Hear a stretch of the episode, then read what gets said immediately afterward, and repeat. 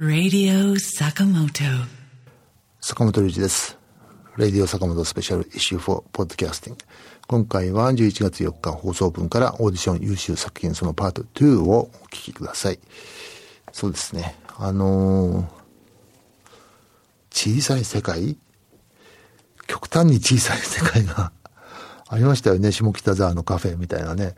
それはそれでとても面白いし、あそこまでな、ではなくても、その、割とこう、歌系の、まあ、J-POP っぽいというか、あの、弾き語り系のというか、あれに限らずね、あの、歌を送ってきてくれる人たちの世界っていうのが、やっぱりその小さいっていうのかな。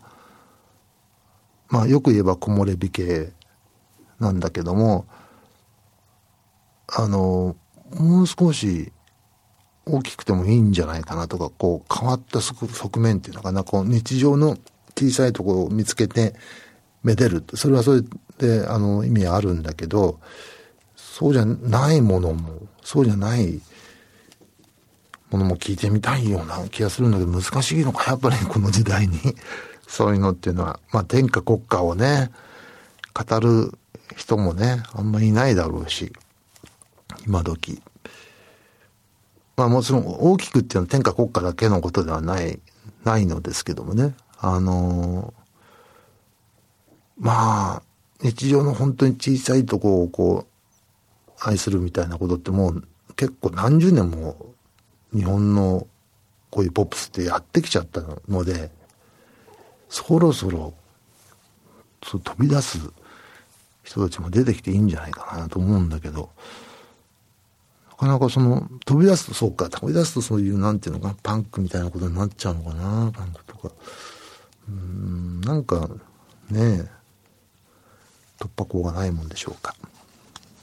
なんか、期待してますよ。非常に個性個性的な表現をね。ということで、えー、お楽しみください。はい。星子さんの To Anywhere But Here という曲ですね。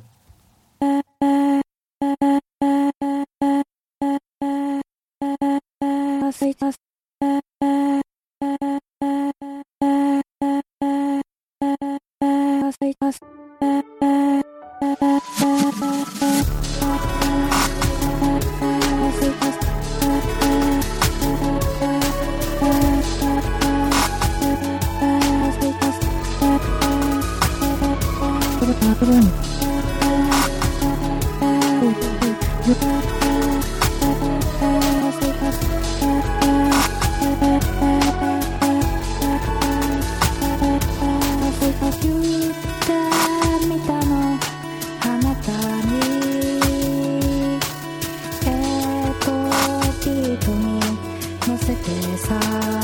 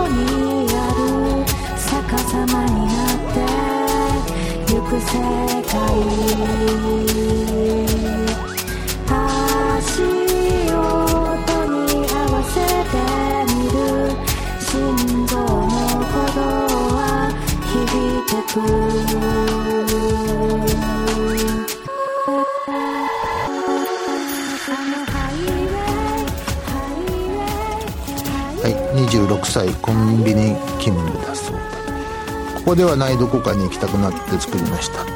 これはいいよねこういう気持ちっていうのはね。まあ本当に音楽とか映画とか、まあ、小説とか詩もそうかもしれないけど、まあ、そういうことって大事だよね。コンビニ勤務とか大変なんだろうなと思うし。うん。だからイントロがかっこよかったんでこのままそういう抽象的な感じでいくのかなと思ってたら すごい普通の 曲になっちゃってるんだけどまあいいですよ。ここではないどこかに行きたくなってこういう曲を作ったというその、えー気持ちに嘘はないと私は見た。うん。また作ってね。はい。次。マリーズ・ゴールデン・ランチというアーティストのみなもですね。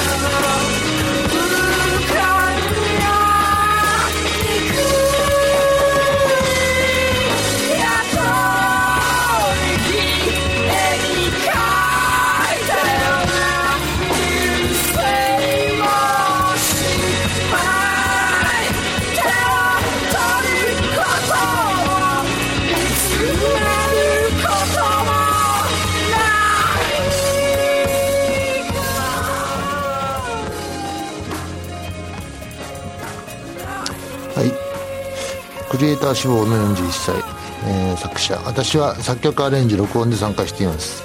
あ楽器はやってないんだね。独特の詩の世界と曲の展開が聞きどころだと思います。独特の詩の世界自分で言うかな。ちょちょっと。ままあ売り込んでるということかしらね。あのー歌ボーカルの部分でね結構詩どういう詩を歌ってるのかちょっと聞き取りにくいんですけどあのボーカルの勢いっていうかなエネルギーはあるかなと思ったんですけどね。あの音楽的には正直言って僕はちょっとあんまり分かんないんです こういう音楽は。だけどそのボーカルの勢いがあったので、えーちょっとかけてみたんですけどね。はい。頑張ってください。次です。マナ長尾さんの「虹の向こうへ」という。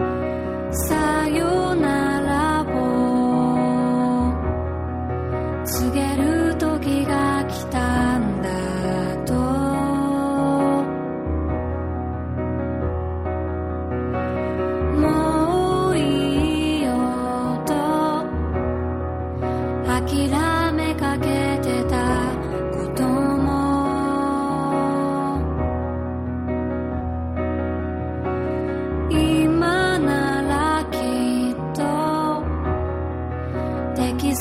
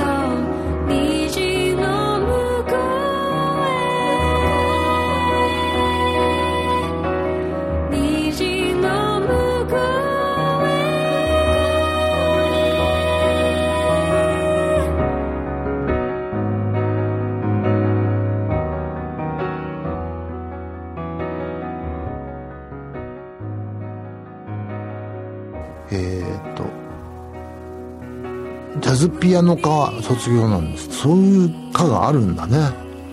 知りませんでしたけど。31歳。で単身渡米し教会などで伴奏を務め今年ソロアルバムを発表したと。ということです。ジャズジャズ科卒業したりしてる割にはそのジャズ臭さがあまりなくていいかなと思ったんですけど。この感じはまあなんていうか木漏れ日元祖木漏れ日系というか感じはありますよね。あの歌も本当癖がなくてえーっとジャズっぽいこう癖みたいなのがなくていいいいかなと。素直でまあいいかなと。もう少し個性的でもいいかもしれないけども。はい。次です。青木健さんの「思い出す頃」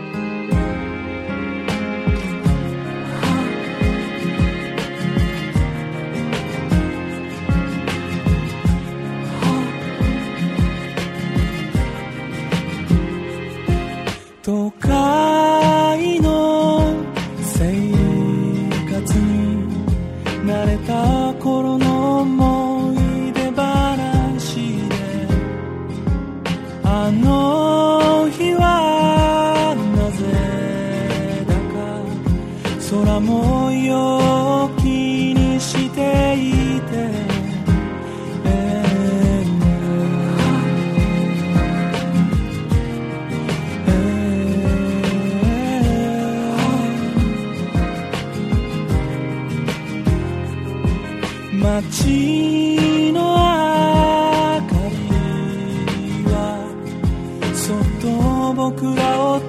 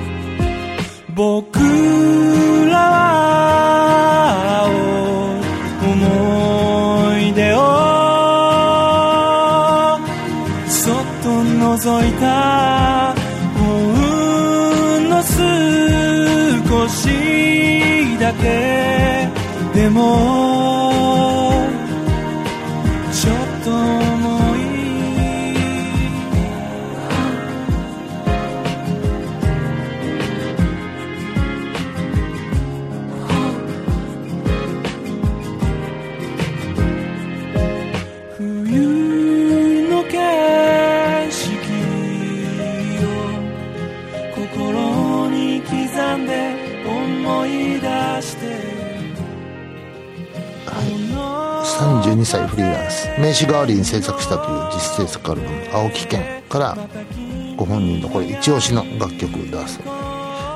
曲はそうですね。まあそう。そんなに個性的というわけではない。けど悪くはないと思うんですけど。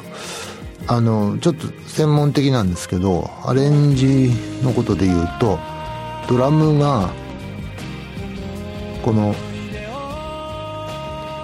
ねキックとスネアがあってシンコペーションなんかがありますけどそのキックとドラムの間に、まあ、タカタカっていうね、まあ、普通だとハイハットとか、えーまあ、あるいはパーカッションなんかで埋めたりとかしますけどそれは弱いのでキックとドラムの間がこうちょっと空いちゃってるんですよね。そこがなんかその音楽が止まったように聞こえてしまうんですね。なのでもう少しハイハット上げるとかあるいはパーカッションのそうですねシェイカーとかでそこをあの16音符音符のササクサクサクサクっていうものをもう少し強調するとかするとこうもっと横にリズムが横に流れていくというかそのこういう横に流れていく曲調なんですね曲音楽自体は。だけどそのトラックがそれを止めちゃってる感じがあるのでそこはもう少し課題かなと思いますけど今後曲を作る時にあのアレンジなどする時にこう参考にしてみてください。はい。ジャグラークラブとこれもなんか見たことあるな。あのタイトルだって曲です。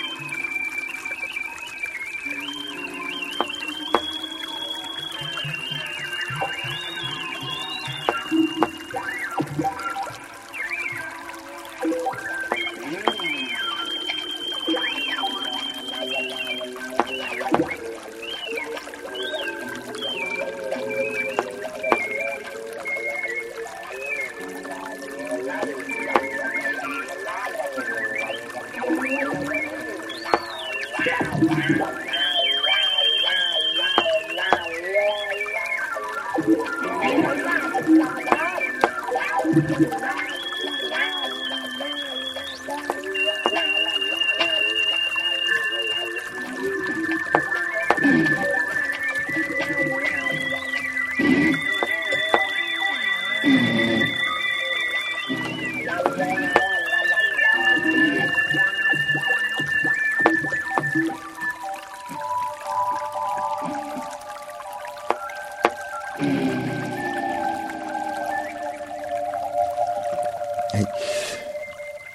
ールドレコーディング系ですよね。えー作者。川の音に鈴、木魚、太鼓などを加えて作りました。これも、えっ、と、さっきの停電の夜の音とギターであったフィールドレコーディングの曲がありましたけども、に近いというか、えー似たような感じではありますけども。あのーこういう川の音とかね、雨とか、夜の公園とか、いい音しますよね。いい音するところに、もうそれ自体がすごくいいんで、そこに音を乗せていくときにやっぱりかなり注意して乗せていかないと、まあ、安易になってしまうっていうかな。こう何でもよく聞こえちゃう危険性があるんですよね。なので、そこは注意しましょうね。はい。でも、どんどんやってみてください。はい。次です。この方は、まあ、常連さんですね。チャンシーさん。マンバーシーヤっていうんですかね、これ。めでたしめでたしという意味だそうです。マンバーシーヤ。マンバーシーヤ。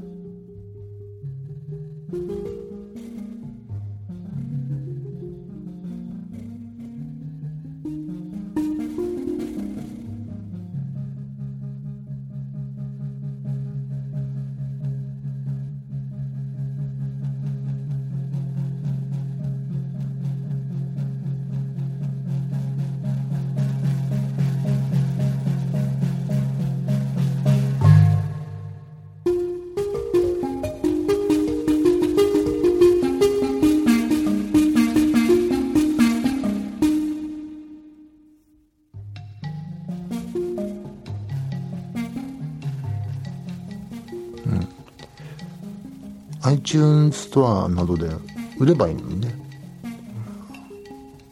いいんじゃないですかね。欲しい人いると思うよ。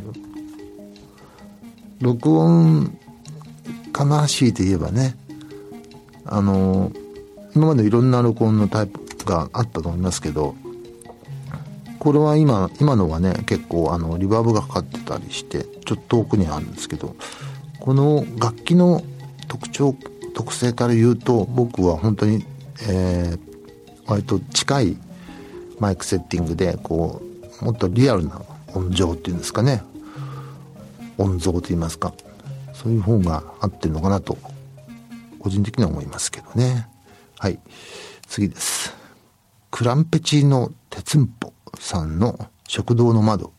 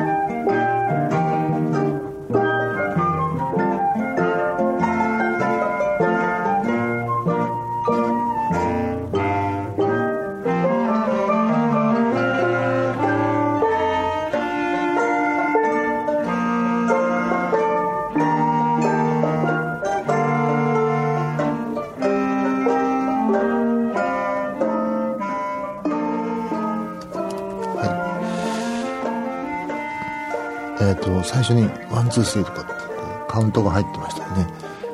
あのものすごくノイズが多いんですけどこれ。この 録音。どうしてなんかすごくうるさいとこで撮ったんでしょうねきっとね。このお食事処でをやってるそうなんですけど武蔵野市で。そこでの音なんでしょうねこれね。なんか機械とかいろんなものがこう動いてい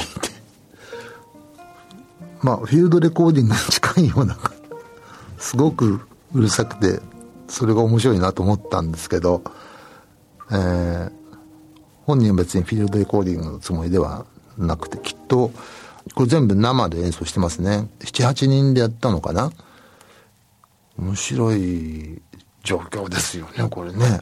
前回だったかな？行きつけのバーで録音したっていうのがありましたけども、これはね、ちゃんと作曲して、編曲もして、で、楽器ができる人をよ呼んで、きっと常連さんとか友達なのかもしれないけど、そこでやってるというね。その状況がすごい面白いなと思って。ほのぼのとしてるというか、なんていうか、いい感じだなという。午後の、その食事どころの昼休みにやったんでしょうかね。なんかこう、ぐつぐつ煮えてたりする感じがするんですけど。はい。次で最後です。ハウス・オブ・ウォーターズさんの釈迦っていうのかな？チャカっていうのかな？